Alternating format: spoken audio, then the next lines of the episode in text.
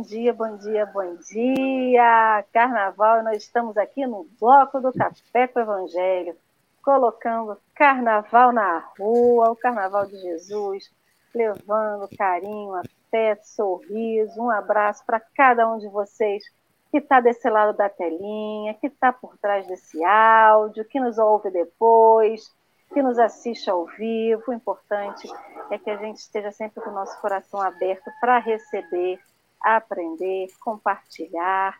E é esse povo que vem aqui animado, mesmo no domingo, sete da manhã. Sônia Vale, minha querida, muito bom dia.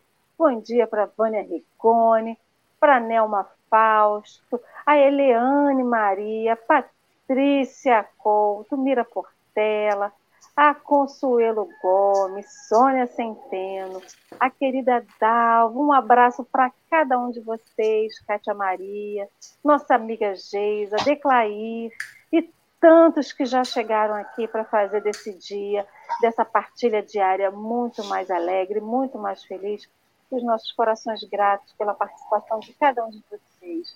Bom dia, Henrique Neves, como que tu está? Bom dia, bom dia, um domingo de carnaval, vamos aí. Podíamos ter ido fantasiados, né? Não viemos, mas tudo bem, esquecemos, amanhã faremos. Bom dia, temos um bom estudo. Juliana Bender. Juliana, acho que dispensa de apresentação.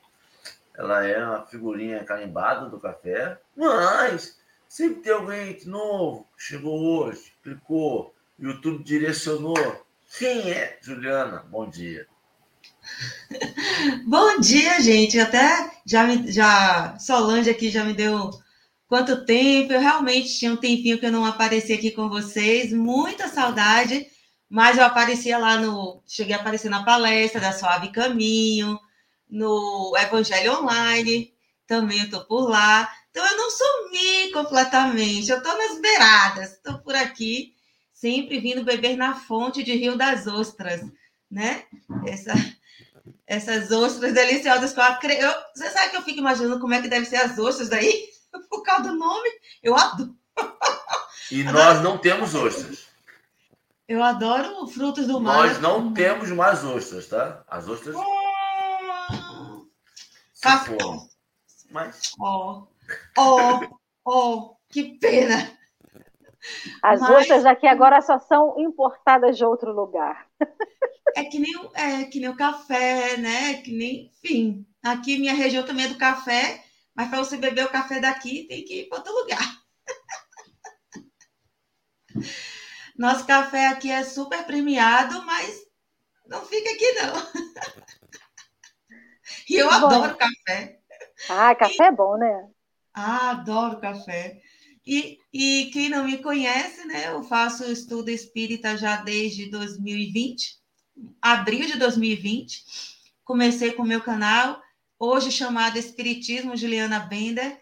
A Dorinha, é, quando ela ainda fazia sozinha o Café com o Evangelho, eu achei, o YouTube me mostrou ela quando o Instagram, minto, o Instagram era no Instagram.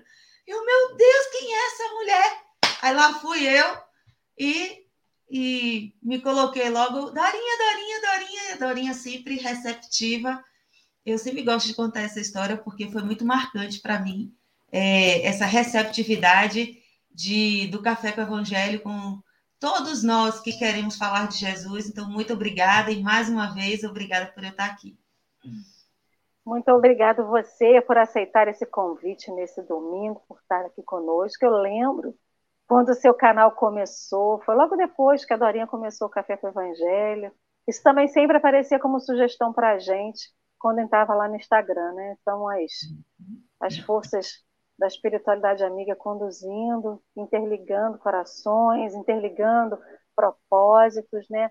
Isso que importa. E como o canal da Juliana cresceu, que estão Graças a Deus, que bom que isso está chegando a mais corações, seja na Bahia, qualquer cantinho desse planeta, desse Brasilzão, e o que importa é isso, né? Então, seja bem-vinda mais uma vez, seja bem-vindo todos vocês que chegaram depois do nosso bom dia.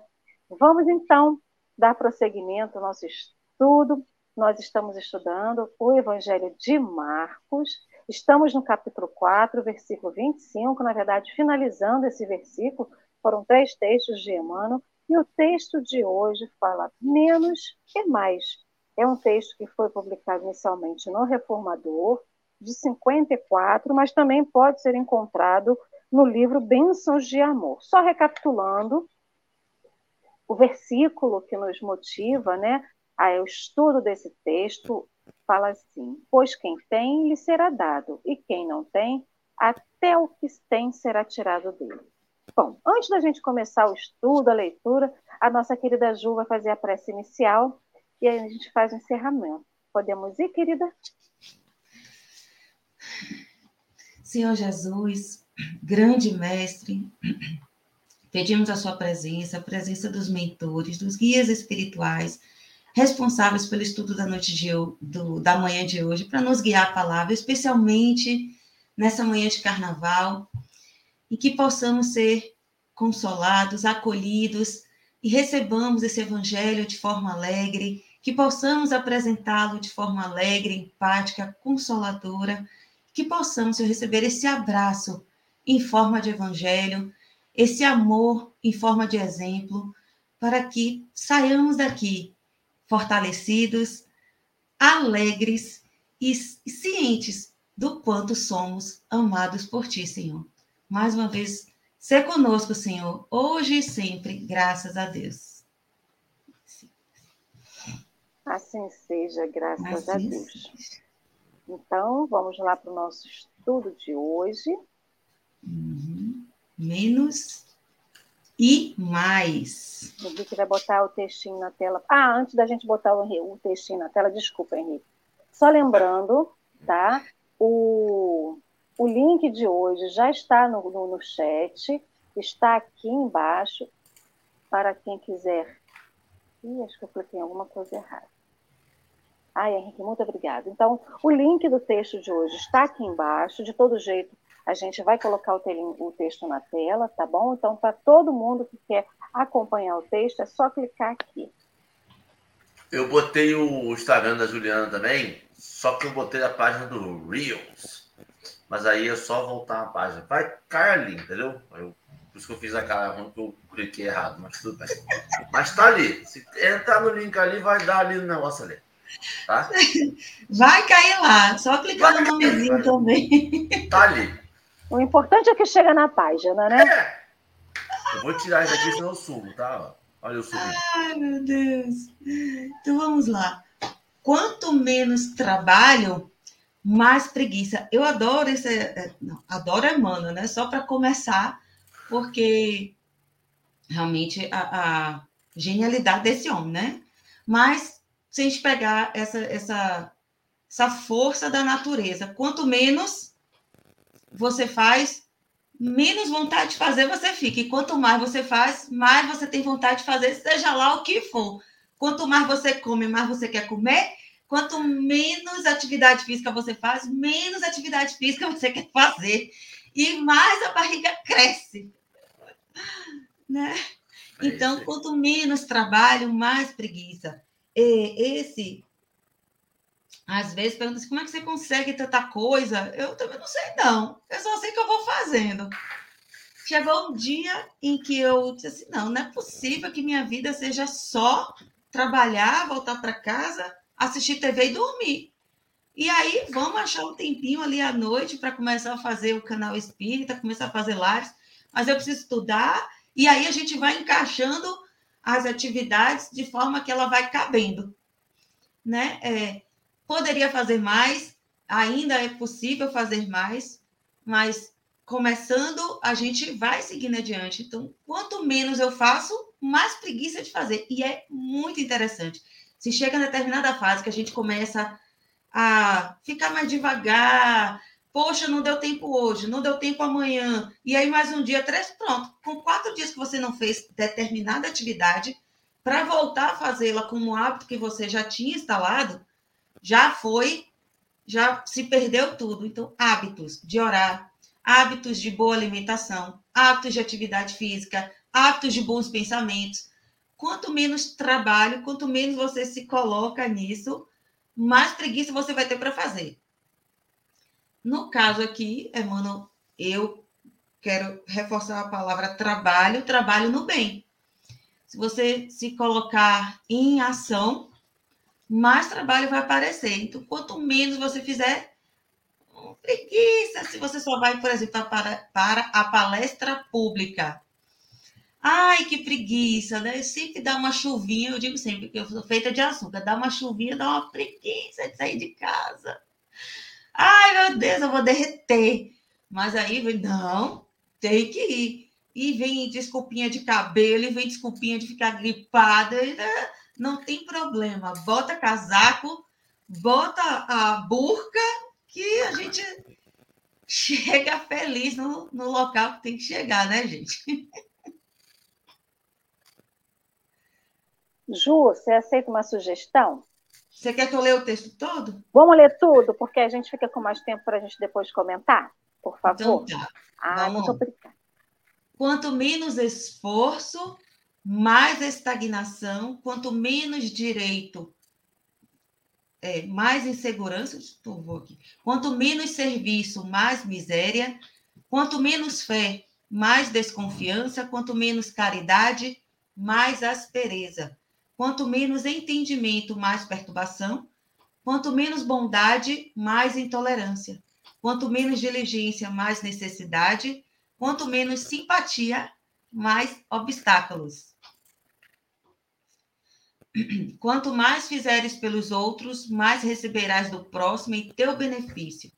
Quanto mais ajudares, mais serás ajudado. Quanto mais aprenderes, mais saberás. Quanto mais te aplicares ao bem, mais o bem te glorificará o caminho. Quanto mais te consagrares ao próprio dever, mais respeito e mais nobreza te coroarão as tarefas. Quanto mais te dedicares ao plantio da fé, pela compreensão de nossa insignificância à frente do Senhor, mais a fé brilhará em tua fronte. Quanto mais sacrifício puderes suportar, mais alta ser-te-á própria sublimação. Quanto mais te humilhares, buscando a posição do fiel servidor da divina bondade, mais engrandecido te farás diante da lei. Quanto mais suportares as faltas alheias, usando a paciência e a afabilidade, mais amor conquistarás naqueles que te observam e seguem. Quanto mais souberes perder nas ilusões da terra, rendendo culto diário à reta consciência, mais lucrarás na imortalidade vitoriosa. Recordemos o ensinamento do Cristo, ao que mais tiver, mais lhe será acrescentado.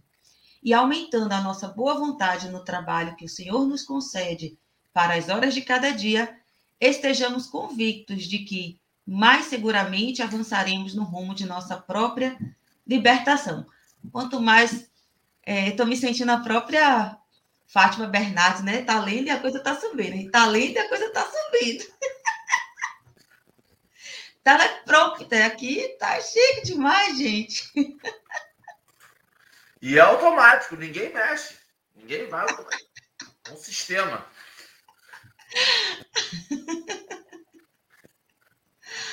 Ai, Jesus.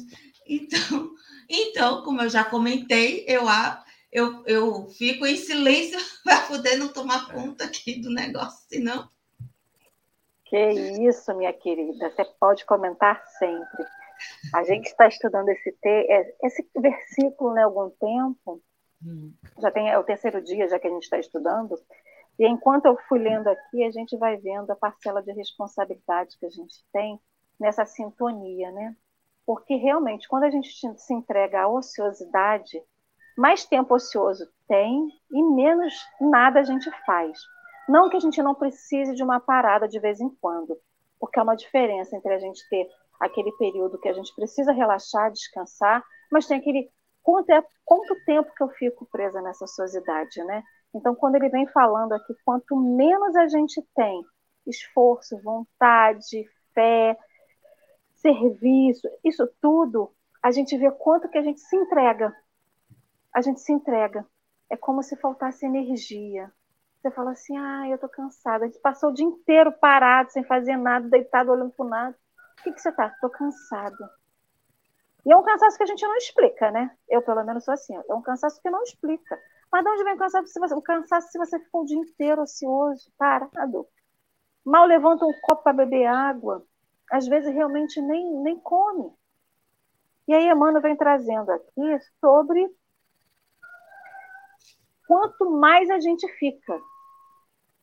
Água parada, além de dar dengue, apodrece. Né? Água parada, estagnada, dá limo. Vai criando, é só você experimentar, faz esse experimento, coloca o copo d'água e deixa. Então ela vai criando limo, vai criando lodo.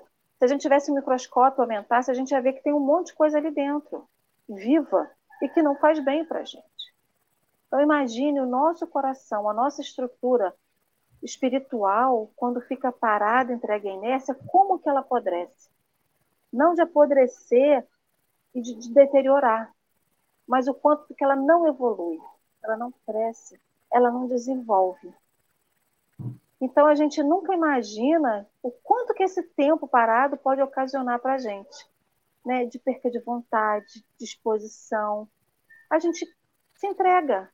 A cada dia que a gente fica mais assim, mais a gente tem vontade de ficar.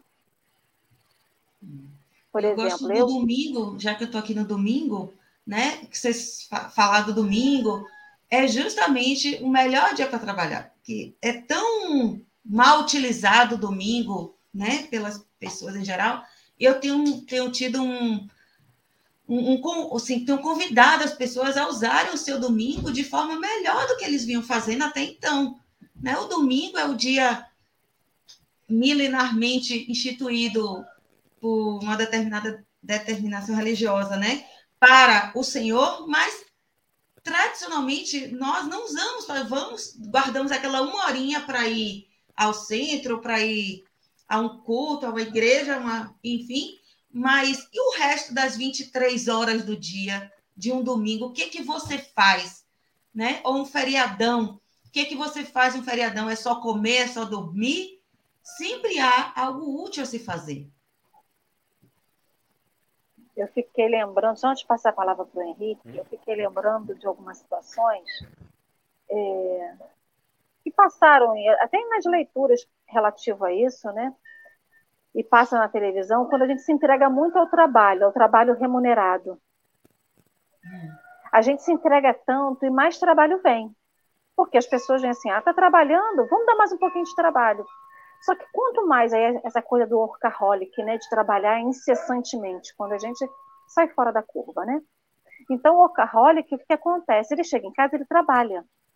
Ele não tem tempo para a mãe, ele não tem tempo para os filhos, ele não tem tempo para a esposa, para o companheiro, para a companheira, ele não tem tempo para a própria vida dele. O, a vida dele passa a ser trabalho. E o quanto isso descompensa? Isso, quanto isso descompensa? É esse descompensar a gente quer muito trabalhar porque a gente precisa sobreviver, porque o dinheiro movimenta, né? A, a, essa economia humana em que a gente está inserido, mas o quanto isso descompensa o lado humano da gente. A gente não tem tempo para um trabalho voluntário, vai dizer que não tem tempo de ir na casa espírita, não tem tempo de fazer um estudo, não tem tempo de ver os amigos, não tem tempo de ligar para ninguém. Então, é justamente esse descompensar é justamente esse desequilíbrio. É esse equilíbrio que a gente tem que tentar, né?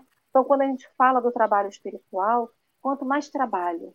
Que trabalho espiritual é esse que vai vir para a gente? A gente vai ter que ficar 24 horas na casa espírita para dizer que tem trabalho espiritual? O trabalho espiritual não está dentro da casa espírita. Também está, mas não somente lá dentro, né? Então a gente vai vendo, enxergando os sinais que a gente vai recebendo por onde a gente passa. E esse atentar, essa é, é como se fosse o ajuste fino, né? Para a gente que é um pouco mais antigo, é o ajuste fino que a gente tinha que dar no rádio, né, Henrique? Para poder sincronizar melhor. Tinha ajuste fino. Até videocassete é ajuste fino. Henrique, deixa com você. Eu já dei porrada em rádio para poder funcionar, tá?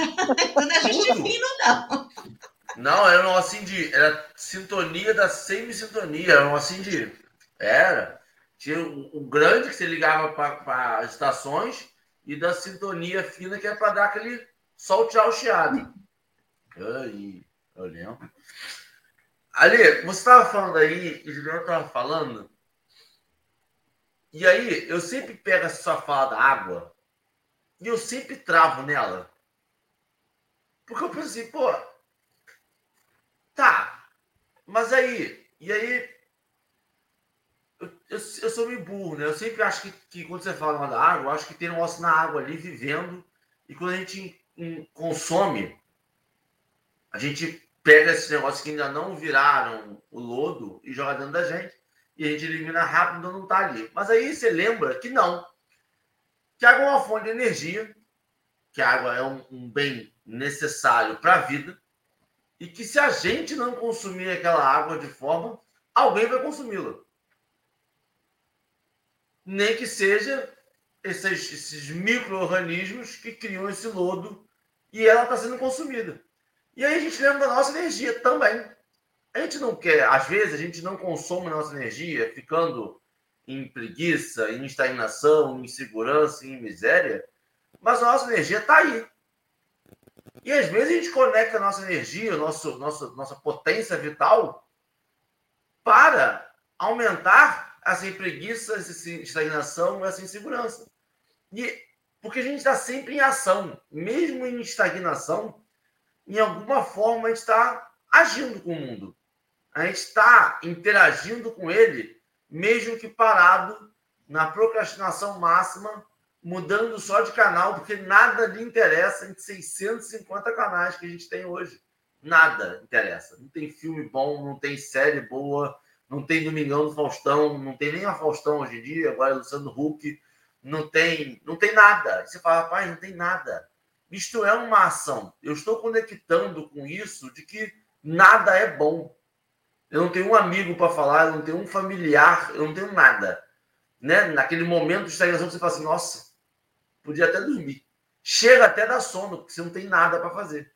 Isto é uma ação. Essa preguiça máxima, eu estou me conectando com essa energia. Eu estou, de alguma forma, fazendo mais com ela, tirando de mim e colocando ela. A questão para mim sempre, quando a Lê fala, e a Jana falou agora, de deixar o domingo mais útil, é aonde eu estou me empenhando. O que eu estou fazendo com essa reencarnação?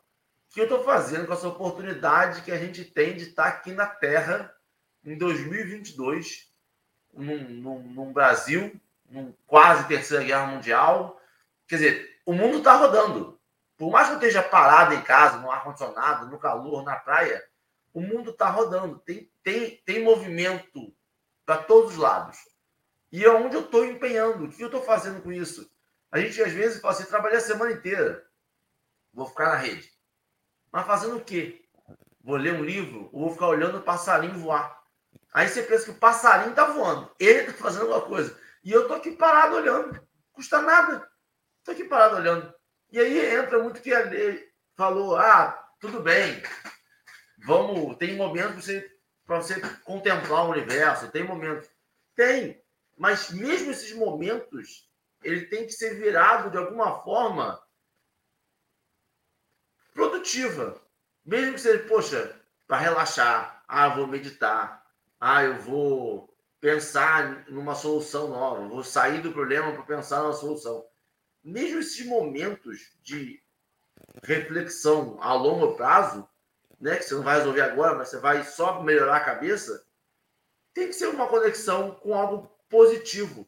E eu acho que tudo que ele fala de menos e mais, você vê que você se conectar com isso traz reflexos de, de uma energia, uma, uma coisa estagnadora, de um lamaçal, não sei me dá um, um, um negócio, não sei.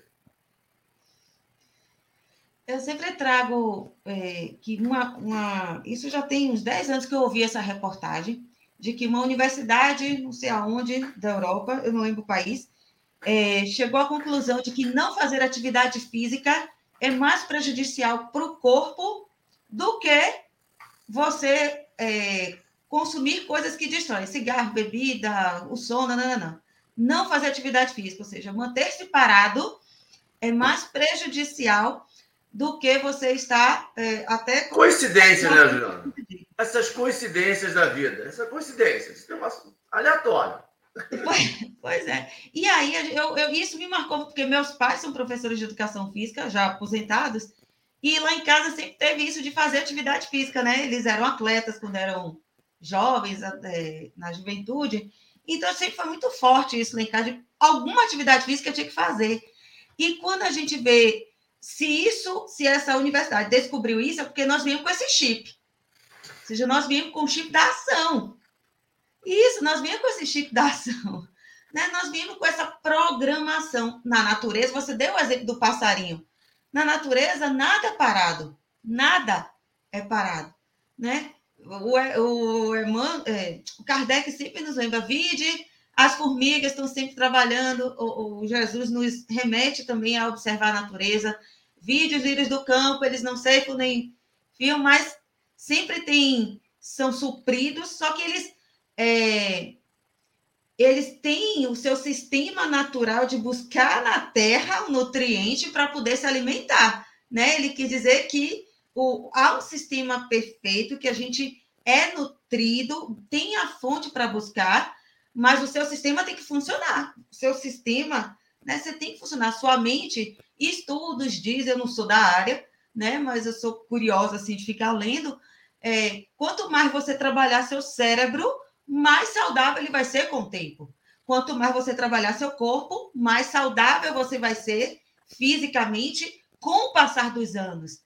É, e assim a gente pega isso. Quanto mais você trabalhar espiritualmente, mais você vai adquirindo dons, mais você vai adquirindo é, é, competências emocionais para seguir adiante. A Lê trouxe o exemplo de uma disfunção emocional né, de uma, uma fuga psicológica, em que muitas pessoas se jogam no trabalho, possivelmente para fugir de uma, de uma casa desregulada, né, de uma família desregulada.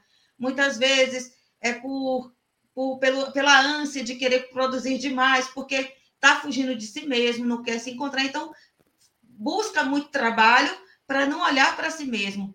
E a contemplação, muitas vezes, é é o remédio que a pessoa está precisando, dependendo é, das, das circunstâncias, até para se reconectar. É, é, é, Henrique deu o exemplo de, de necessidade de parar para pensar, até para resolver problemas, mas os grandes nomes da humanidade, eu posso trazer aqui o nosso inventor da lâmpada, que agora fugiu o nome. fugiu o nome. Gente do céu. Thomas Edison. Não. Não? Foi Thomas Edison. É? Tá bom. Então, tilt. Um dos assim que ele não estava conseguindo, quem não ouviu dizer que ele tentou mil vezes até ele conseguir? E que uma das técnicas era assim: ele pegava um molho de chaves, aqui eu estou sem chave aqui. Pegava um molho de chaves, sentava numa poltrona, o chão era barulhento e a chave, né? E ele ficava lá dentro, sentado. Não estava só dormindo ou descansando, ele estava esvaziando a mente e aí ele ficava com aquele molho assim, brincando na mão, né? Aí se ele cochilasse, a chave caía. Quando essa chave cai, faz barulho que ele desperta, isso é um gatilho do cérebro para despertar alguma coisa no inconsciente para trazer o, a resposta que ele estava procurando. E isso, grandes cientistas fazem isso, tá? É, é uma técnica, fica a dica, né? Fica a dica também. Existe o ócio criativo, né? Também foi um livro que fez um sucesso danado na década de 90, no ano 2000, na verdade. É, existe utilidade no ócio, desde que você use com utilidade. Vocês estavam falando aí, né? A cabeça da gente voa, né? A gente vai para vários lugares ao mesmo tempo. Ontem o texto falava do mais. Quanto mais, o quanto mais eu recebo, né? Então, o quanto mais egoísmo, mais baixeza, mais beleza a gente possui, a gente adquire, né? Então a gente vai adquirindo. Quanto mais aquilo que a gente pratica, mais a gente vai receber de volta, a gente vai cultivar, né? Mais beleza, mais violência, mas também mais bênçãos, mais fé, mais resiliência. Aqui ele fala do menos, do quanto menos, é justamente o contraponto, quanto menos fé eu tenho, mais descrente eu fico. É o contraponto, né? E a gente acha assim: ah, não, estou aqui, vou ficar sentadinho, não vou gastar energia para não ter problema. Vou ficar sentadinha, porque paradinha eu vou ficar sem ter problema, não vou caçar problemas. Né? A gente acha que é, é, o não se posicionar, o não observar, o não. Tem vários nãos, né? A gente fala assim: vou me manter fora disso porque eu não vou me meter em polêmica. Eu não vou dar a minha opinião para não ter nenhum problema. Mas a gente vê o quanto a gente se anula. A gente se anula para o mundo, a gente se anula para si mesmo. Quanto a gente se, mais se anula, né? Perante a vida, menos a gente vai ter participação na nossa vida. E aí vem essa questão do gatilho que a Juliana falou, da fuga, de tudo que a gente arruma como fuga, seja o trabalho, seja o osso criativo, porque o osso criativo é necessário, mas ele também serve de motivo de fuga quando ele sai da normalidade, né? E aí eu fiquei imaginando justamente essa coisa do trabalho, que a gente estava falando, que o trabalho ele tem várias faces. Várias faces. E também num dos textos do Emmanuel referente a esse parágrafo, a esse, a esse versículo, ele fala de uma enxada. Você pode comprar enxada novinha. Se você deixar ela parada, ela nunca teve contato com a água, ela vai ficar ali, ó, paradinha. Mas durante muito tempo, vai vir a umidade. A umidade vai depositar ali, vai dar ferrugem. Mas se você pega uma enxada que muito trabalhou, ela vai estar tá, sem uma ferrugem. A única questão é que ela vai estar tá diminuída de tamanho. Você precisa molar a enxada. Então, ela só diminui de tamanho, mas ela diminui de tamanho pelo trabalho, pelo esforço que ela teve, de toda a vida útil dela. E quando a gente se entrega ao trabalho, a gente. Tudo aquilo que eu comentei, essa coisa de se anular, o não posicionar diante da vida. E o não se posicionar diante da vida é até se olhar no espelho todo dia e de se perceber como que é, independente do que se seja. Eu até se reconhecer, não, não quero ser cristão, não sou cristão, não acredito mais nisso. Isso também é não se anular, é se posicionar o que realmente se quer da vida. Então esse trabalho que a gente fala é esse trabalho de se olhar, de se perceber diante da vida. É o trabalho que a gente se propõe aí na casa espírita para fazer alguma coisa na casa é o trabalho que a gente se propõe de se doar para o outro, né? O trabalho de se doar para o outro é justamente falar: esse momento eu não vou pensar em mim. De escolher o momento do seu tempo de se doar para o outro. Que seja dentro de um abrigo para crianças, de um asilo para idosos, na rua, ouvindo pessoas, e aí eu lembro do, do filme Central do Brasil, em que uma senhora sentava no meio da Central do Brasil, para quem não conhece, é uma estação de trem no Rio de Janeiro que é gigantesca, passa milhares de pessoas ali, é um vucu-vucu danado. Ela sentava para escrever carta para quem não sabia ler. Isso não é se doar para o outro? Escrever carta para quem não sabia ler. Bom dia. Então, é se doar para o outro. Eu dou bom dia para o vizinho que acabou de passar aqui, gente. então é isso, esse trabalho está em várias nuances da nossa vida e a gente não percebe. Isso é se posicionar diante da vida, né? É saber que eu tenho o meu tempo para mim, mas eu também tenho que ter meu tempo para o outro. Porque quando a gente percebe o outro, a gente vai ver que quanto menos paciência eu tenho, mais irritada eu fico com o outro. Então, quando a gente se entrega para o outro, a gente aprende a ter tanta coisa, a gente vai se burilando, a gente vai se polindo e a gente vai percebendo tudo quanto a gente, tudo que a gente não tem. O quanto mais a gente é, mais impaciente, mais intolerante. Tudo no convívio com o outro. E o quanto é importante isso, né? E aí fica uma pergunta: o que, que eu quero ter de menos e o que eu quero ter de mais? Porque isso também é um processo de escolha na nossa vida. O que mais eu quero ter? O que menos eu quero possuir? O que menos eu quero ter de mim? E aí a gente vai ter que escolher em algum momento. Porque tem algumas. Vai chegar um momento que é incompatível. Se torna incompatível com a nossa atitude cristã de ter menos direito, para ter mais insegurança. É o que a gente busca, não é o que a gente busca? Ter mais direitos? E o que é ter mais direito? É saber o que, que eu tenho que fazer, saber o que, que eu tenho que fazer no mundo, o que, que eu tenho, o que, que eu possuo, o que, que eu vou fazer, o que, que eu vou buscar, né? Então, quanto menos bondade, mais intolerância. Isso fica incompatível com a minha vida cristã. Bom, com a vida que eu espero que seja cristã, né? Então, é essa busca que a gente tem que ter. É um processo de escolha. Qual lado que eu vou estar? Do menos ou do a mais? Qual é o menos que eu quero? E porque a gente sempre vai ter um ponto que a gente está menos ou mais, né? Então, assim, qual é o mais que eu quero e qual o menos que eu quero, né? Henrique, meu anjo, você quer comentar? eu, eu quero comentar pouco, mas eu acho que eu, o texto é bem. Eu tenho fugas. Eu leio o texto e eu, como um bom procrastinador que eu sou, eu tenho um dom de procrastinar. Eu adio o máximo que eu posso as coisas. E eu olhei o texto, a primeira coisa que me fala e da, da, da, da passagem e tal, me dá uma ideia de que tem um, um, um terceiro. Um, Deus vai vir e vai tirar. Né? Esse homem de barba branca que vive nas nuvens vai vir e vai tirar as coisas de mim, porque eu não me fiz merecedor daquelas coisas, porque na oportunidade que eu tive de trabalhar, eu abneguei. Né? E aí parece que eu tenho uma opção. Entenda o que eu vou falar, eu sei que a gente tem opções, tá? Mas eu tenho a opção de não trabalhar. Eu tenho a opção de vir na terra a passeio. Eu tenho essa opção.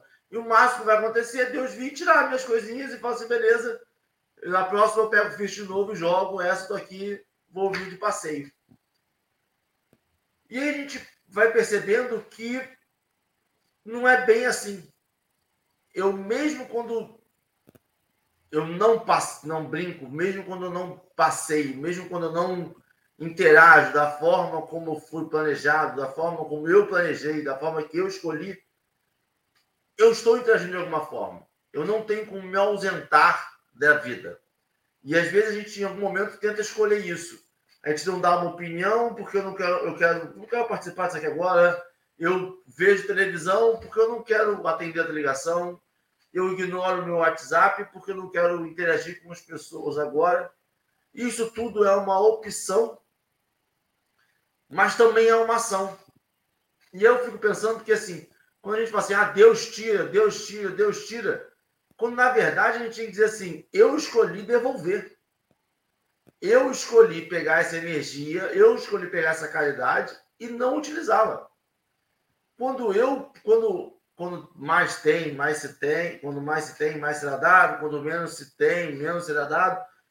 Na verdade, eu estou pegando aquilo ali e estou devolvendo é uma ação minha, não é um Deus vingador, não é um Jesus pouco misericordioso, não tem essa imagem de um juiz.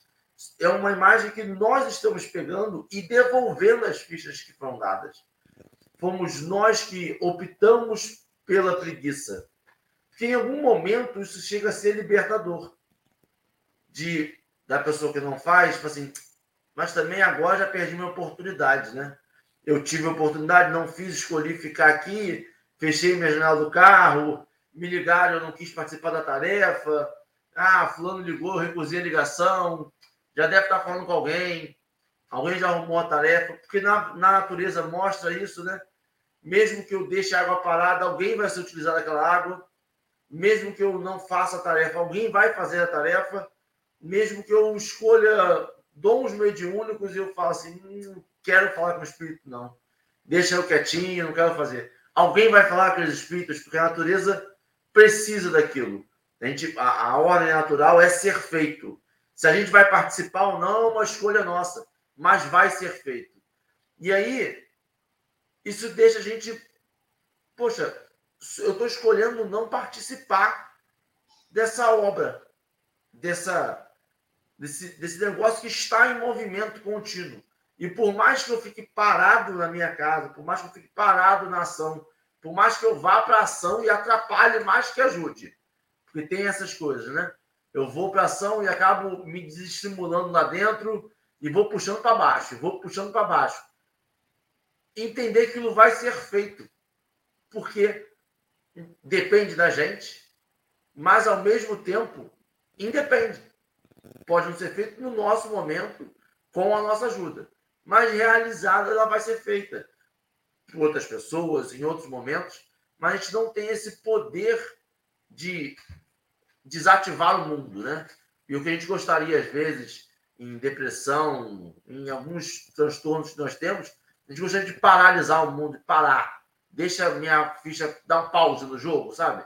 Vou dar um pause aqui, reestruturar, dormir, acordar e aí volto a jogar. E perceber que não tem. Eu posso dar pausa no meu jogo, na minha vida, naquele momento que eu estou passando. Mas a vida está rodando. O dia está passando. O tempo está passando. As coisas estão sendo feitas com a minha participação ou não. Viajei demais. Pode, pode ser que eu viajei. Maravilhoso esse, essa, essa sua sequência de raciocínio aí. Sensacional.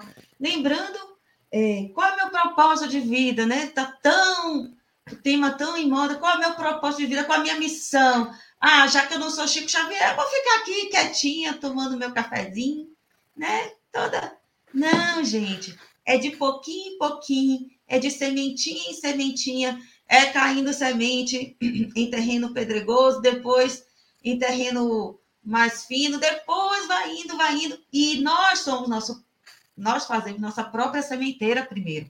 Nós ajuntamos sementes em nós para depois nós doarmos para os outros. E é assim, quanto e é uma, uma, vou chamar de máquina, mas é um sistema perfeito, auto é, é, de autoalimentação. Quanto mais você faz, mais você produz. Sabe, carro? Quanto mais Parece você... até feito para um Deus, né? Parece até um negócio meio divino, né? Parece. Por um acaso, foi o Deus divino que fez isso.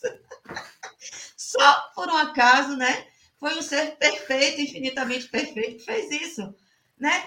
Por quê? Para estarmos sempre em andamento. Eu trabalho com a noção, com a ideia de que estar parado é estar andando para trás, porque a Terra continua girando. Né? Se a Terra continua girando, se você ficar parado, as coisas vão passar por você.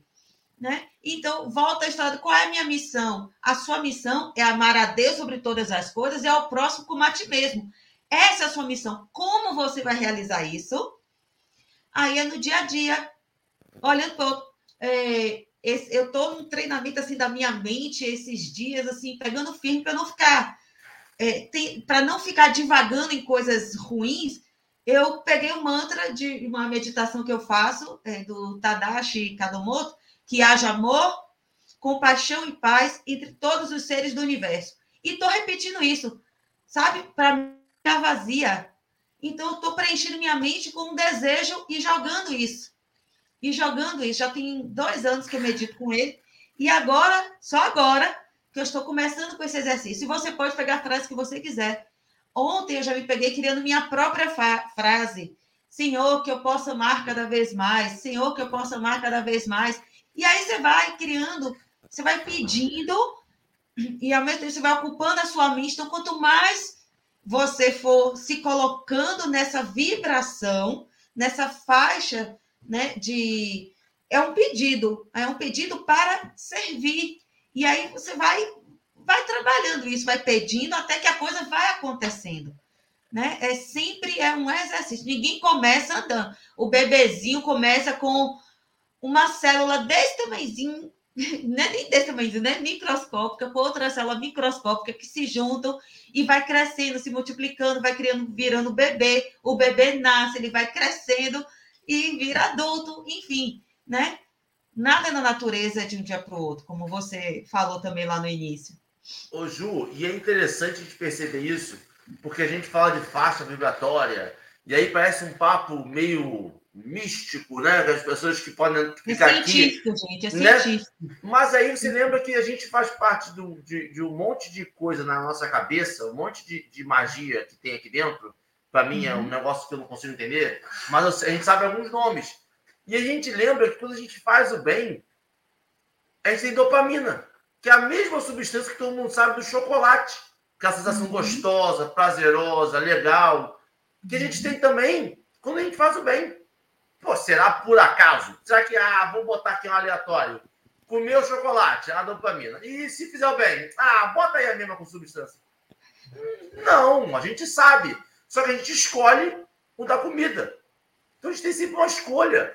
Só que se a gente fizer o bem, tem um, uma moedinha que a gente ganha. A gente ganha um biscoitinho quando a gente. Pensa em um cachorro. Sim, quando a gente faz um sim. truque bom, a gente ganha um biscoitinho. Qual é o nosso biscoitinho? Além do que a gente sabe que a gente está influenciando o mundo numa ação boa, a gente ganha pra gente mesmo, pessoal ali agora no corpo. Toma uma dopaminazinha, toma ali um, um, arrepio gostoso, toma. A gente sabe, não é só um crédito nas bônus horas do, do minha reencarnação. Não, você ganha ali fisicamente. A gente ganha um negocinho, tipo assim, pô, que legal. Gostei. Vou fazer de novo. A, a mesma coisa do exercício físico. Quando você está lá fazendo exercício físico, as primeiras semanas é muito ruim. Todo mundo fala da sensação do corredor, né?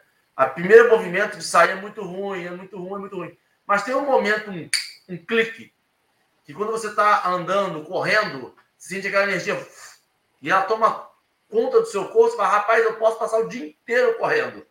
É só um, um biscoitinho pro cachorro, assim, bem, parabéns. É sobre isso. Anda agora, lá vai sabe? Um, um empurrãozinho, um, um bate-palma, que a gente tem no nosso cérebro, uma descarga elétrica que vem para o nosso cérebro dizendo vai, continua. Só que a gente pega aquela descarga assim, que gostoso. Ah, eu vou ficar até aqui curtindo ela. Mas, cara, repete ela. Ah, vou curtir ela o máximo que eu posso. E aí para, né? Uhum. Perfeito, perfeito. É, é, é, biológico, como você falou, biológico. A gente fala muito dessa sintonia, né? Por exemplo, ninguém vê a cor. A gente vê a cor quando ela está expressa. Tanto que, que o arco-íris faz? O que, que é o arco-íris, né? É quando é uma gotinha de água se desdobra em várias cores. E cada uma delas tem uma vibração, uma sintonia e a gente não enxerga. Tem coisas que a gente não enxerga, a gente sente. A gente quer tudo que é muito palpável, né? Henrique estava falando sobre essa questão do toda nossa ação não deixa de ser uma ação. Até dizer não é uma ação, é uma escolha. Isso é o quê? O exercício do nosso livre-arbítrio. Ninguém vem aqui a passeio, todo mundo vem para aprender. Ninguém veio para poder cair em queda, Ninguém veio para falhar, todo mundo veio para tentar acertar. E se equivoca nas suas escolhas, se equivoca no exercício do seu livre-arbítrio. Isso que acontece, né? Então, a gente quer muito que é palpável para que essa escolha seja feita. E aí, nisso que é palpável, a gente também quer moeda de troca. Ah, eu só vou fazer isso se eu for agradar alguém, se eu for ganhar alguma coisa em troca, que seja um chocolate para me dar mais dopamina. E aí a gente vê quantos testemunhos de pessoas que estavam entregues à solidão, pessoas que estavam entregues a questões muito particulares, até processos depressivos, e fala assim: quando eu doei um, pedaço, um pouquinho do meu tempo para o outro, a minha vida teve mais sentido. Às vezes a gente fica com aquele vazio dentro da gente, fala assim: o que, que falta eu fazer? Às vezes você faz tudo e não sente aquela satisfação por dentro, mas não é uma satisfação da carne, é uma satisfação do espírito. E ninguém está aqui botando flores no trabalho voluntário, no trabalho espírita, no trabalho cristão, porque não há só flores. E também não é dor que a gente está falando, mas é o suor, é o suor da persistência, né? Depois que a gente fala lá do quanto menos e mais, Emmanuel vem trazer aqui vários pontos. Isso a gente consegue ver na vida do Chico, a gente vê na vida de Irmã Dulce, de quantos é, se entregaram para o trabalho ao próximo através do amar a Deus sobre todas as coisas e ao próximo como a ti mesmo, e eles conseguiram sublimar, eles conseguiram amar, eles conseguiram viver. O que a gente está dizendo, o que eu estou querendo dizer é não desista, porque nem sempre haverão flores, mas flores no plano físico mas sempre haverão flores no plano espiritual. Né? Então ele fala: quanto mais suportares as falhas alheias, usando a paciência e a afabilidade, mais amor conquistarás daqueles que te observam e seguem. Quanto mais souberes perder nas ilusões da terra, rendendo culto diário à reta consciência, mais lucrarás na imortalidade vitoriosa. Quanto mais sacrifícios puderes suportar, mais alta ser-te-á a própria sublimação. O que a gente está dizendo é: haverão momentos difíceis nesse exercício do trabalho, né, do quanto mais eu quero, das escolhas do mais, desse mais que realmente importa, a gente encontrará provas, a gente encontrará tribulações, mas quanto mais Jesus, mais força e persistência na caminhada de Jesus, mas a gente consegue. Então, é esse exercício do livre-arbítrio que a gente precisa colocar mais em ação. Da mesma forma que o nosso corpo realmente precisa do, do exercício físico, porque a gente tem que lembrar de que tudo nos será dado, será cobrado. Então, a saúde do corpo físico nos será cobrada. E eu já tenho a minha dívida aí para várias encarnações posteriores, né? Justamente disso, desse esquecimento que a gente fala, que eu tenho com o meu corpo, né? Mas quanto mais trabalhado algo, mais ele se desenvolve. Então, quanto mais trabalhado o livre-arbítrio, mais ele se desenvolve. Juliana até vai poder me corrigir, né? Existe uma máxima no, exercício físico que é a regra dos 21 dias. Você tem que persistir durante 21 dias. E não só para o exercício físico, você pode levar isso aí para as outras atitudes, né? A tal da tal da dieta ou do, da reeducação alimentar, é, da, dos paradigmas de, de, pensamento. Ah, eu quero mudar o meu pensamento, eu quero doutrinar meu pensamento. A regra dos 21 dias. Se esforce durante esses 21 dias, que você vai ver que vai ficando mais natural. É isso. É o exercício daquilo que a gente realmente quer na nossa vida, né? do qual mais eu quero na minha vida. Essas foram as minhas considerações finais. Falei muito hoje. Henrique, meu querido, deixo você com as suas considerações para passar a palavra para a nossa Ju. As minhas vão curtinhas. Eu, você estava falando aí, Ali, e a gente tem que partir de alguma certeza que se eu não acreditar na reencarnação e no amor de Deus, tudo isso aqui, esse texto todo, é um culto à dor. Olha como é que é. Porque eu tenho que me sacrificar, eu tenho que me dedicar ao plantio da fé, eu tenho que me humilhar, eu tenho que suportar a falta alheia, eu tenho que perder a ilusão da terra.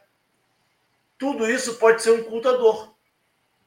Se eu não tiver a crença, a certeza de reencarnação e de um amor divino. Porque se eu, se eu acreditar que eu tenho que me humilhar, que eu tenho que, quanto mais, mais, mais, mais, mais, eu tenho, eu vou achar que eu vim pra, da terra para apanhar, eu vou achar que eu vim da terra para ser humilhado, para ser esculachado, para ser o, a excrementação do cavalo do bandido. Se eu achar, se eu tirar da equação o amor divino, se eu tirar da equação o propósito real para que eu vim aqui, o porquê eu vim para cá, o eu cultuo a dor. E aí a gente, mas é esse, essa que é a magia, essa que é o, a virada. Se eu coloco esses dois elementos, isto não vira um culto de dor. Isto vira um culto de amor ao próximo. Porque se eu estou me humilhando, é porque o meu ego está grande. Se eu estou vendo sacrifício, é porque a minha vontade está pequena. Se eu tenho que me dedicar ao plantio, é que eu estou procrastinado, estou parado. Se eu tenho que suportar mais a falha alheia, é porque eu tenho pouca aceitação com o erro dos outros. E aí já não é mais sobre um culto à dor, já é sobre um culto do amor ao próximo. E aí se encaixa na palavra de Cristo que ele veio aqui exemplificar e dizer, e se encaixa no amor divino. Ele não veio para cá para te humilhar. Você não foi criado, depois de tanto tempo, com uma partícula de não sei aonde, lá, lá, para vir para cá para sofrer. A gente não veio para cá para sofrer.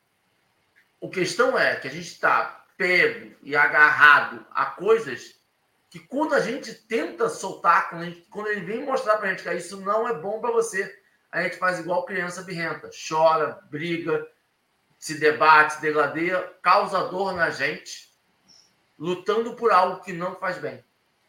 Quando a gente dá essa chavinha, aí a gente percebe que tudo isso que ele está falando é para o nosso bem. É para amor ao próximo, é para o nosso crescimento, é para o nosso agradecimento. E aí tem um negócio que joga lá na frente, que é aumentando nossa boa vontade no trabalho, que o Senhor nos concede para as horas de cada dia, estejamos convictos, depende da gente estar convicto, de que mais seguramente avançaremos rumo à nossa própria libertação. Perceber que nós estamos presos aqui e muitas vezes querendo estar presos aqui, reclamando que a gente está no mundo de prova e expiação, aceitando quem está no mundo de prova e expiação, mas ficando no mundo de prova e expiação. Quando a gente perceber que a cela que a gente está presa, tá, a porta está aberta, a gente tem, só tem que caminhar e andar, a gente sai. Só que a gente fica preso na nossa cela. A gente faz desenho na nossa cela, já está acostumado com a paisagem, a gente não anda. Aquele, aquela coisa do cachorro do prego, que não quer virar, está tão confortável. A gente fica preso. E perceber que a gente vai se libertar é maravilhoso. Bom dia para todo mundo, bom domingo de carnaval. É, excelente, nossa, é, pegando o seu gancho, Henrique, Henrique tá me passando cada bola maravilhosa, viu, gente? Nosso, nosso bate-bola aqui tá show! Ó, busquemos a nossa essência. Qual é a nossa essência? Filhos de Deus. Repetir todos os dias. Eu sou filha amada de Deus. Amanheci, Deus me deu a oportunidade de mais um dia para brilhar a sua luz hoje. Gente, isso não é, isso é, é ser humilde, inclusive. É saber da sua essência, saber que é filha de Deus, filho e filha de Deus, e que a sua missão é brilhar a luz de Deus. Peça para ser boca de Deus, para ser olhos de Deus, para ter mãos de Deus. E aí a coisa vai fluindo. Alto, quando você sabe quem você é, o serviço flui naturalmente, que aí você não fica trancado nessas, nessas problemáticas como o Henrique narrou quando você sabe que você. Foi inclusive a minha primeira palestra que foi para Suave Caminho. Sementes, sementes do amor de Deus. Nós temos a semente do amor, nós fomos feitos imagem e semelhança dele. Ele colocou todas as suas propriedades em nós. A gente só precisa desenvolver. Joana de Ângeles trabalha muito isso também. O quanto que a gente vai evoluir. Mas começa hoje, tenha certeza. Eu sou filha amada de Deus. Eu sou eu sou, eu sou um ser de luz, eu sou um espírito em missão. E essa missão é ser feliz. E sendo feliz na minha casa, no meu lar, com minha família. Você tem certeza da sua missão, mas precisa repetir isso todos os dias. Sempre se colocando em conexão com essa parte boa. Que Deus é nosso Pai. Jesus é nosso irmão. Ontem mesmo eu propus uma oração tão assim que para mim é, foi, foi bem para mim me lembrar o quanto que Jesus é nosso irmão. E aí eu lembrei do meu irmão, que eu chamo de irmão, eu fico irmão, irmão, eu me refiro a ele como irmão. E aí eu fiz esse exercício também, chamando Jesus de irmão, não só de Senhor, né? Que tem os momentos de conversar como Senhor, mas conversar como irmão. Ô, oh, meu irmão, preciso tanto falar com você. E aí eu me coloquei, pedi a ele que viesse com essa energia de irmão e a gente teve um papo bom, vamos dizer assim, né? Eu com Jesus Assim, é isso, gente. É se colocar sempre com essa certeza de quem você é. Filho de Deus, um ser especial, um ser de luz que veio para essa terra para ser muito feliz. Essa é a nossa missão hoje. É isso aí. A gente sempre tem que lembrar, né? Jesus não está lá, né? Ele está aqui, sempre aqui do nosso lado, né? A gente sempre bota Jesus e Deus como algo muito inatingível quando eles estão muito mais perto do que a gente supõe, imagina. Henrique, você tem como colocar para a gente, por favor? A música. Eu trouxe uma musiquinha para a gente poder encerrar. Ju, gratidão pela sua participação aqui hoje. Gratidão a todos que aqui tiveram. Muito obrigado pela participação de todos aqui no chat. É uma alegria vê-los aqui. Um ótimo domingo para vocês. Eu trouxe uma musiquinha para a gente poder encerrar. Ela é bem curtinha, mas é uma música bem bonita. Ela retrata um pouco do que a gente vive hoje em dia na Terra e a gente vem aqui pedir a força e a proteção de Deus.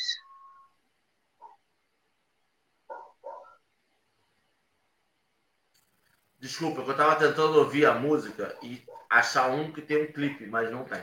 Vou botar ela mesmo, a imagenzinha. Quando der mais ou menos 2 minutos e 30 da música, Henrique, você pode abaixar que aí a gente faz a prece. Por favor. Sim, senhora. Calma aí, calma aí. Pulso lento. Para. Vamos lá.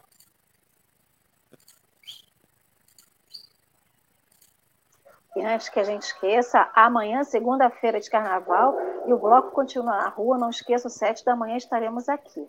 Henrique vai botar essa musiquinha pra gente, essa música do João Cabeck, chama-se No Fim dos Tempos. É uma música belíssima. Bom, eu, eu tenho ela bem belíssima no meu coração. Podemos ir,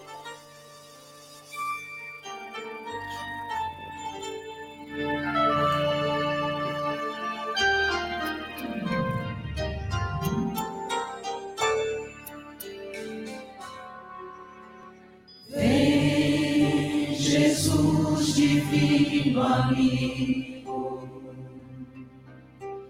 vem trazer a tua paz. Só tu és o nosso abrigo, que ventura mil nos traz. Vem, Nazareno, este mundo consolar. Vem com teu olhar sereno, toda a terra iluminar, afastar do mundo a guerra, o chacal devorador que destrói tudo na terra, espalhando o vigor, a gemidos de aflição, já não há mais primavera criancinhas pedem pão, homens lutam como fé. Vem Senhor, vem Senhor, vem refluir o caminho. Vem Senhor, vem Senhor, vem refluir o exterminar a dor e fazer calar os canhões. Vem Senhor, vem Senhor, com teu amor tão profundo, ilumina consciências e fazer feliz o mundo. Vem Senhor, vem Senhor,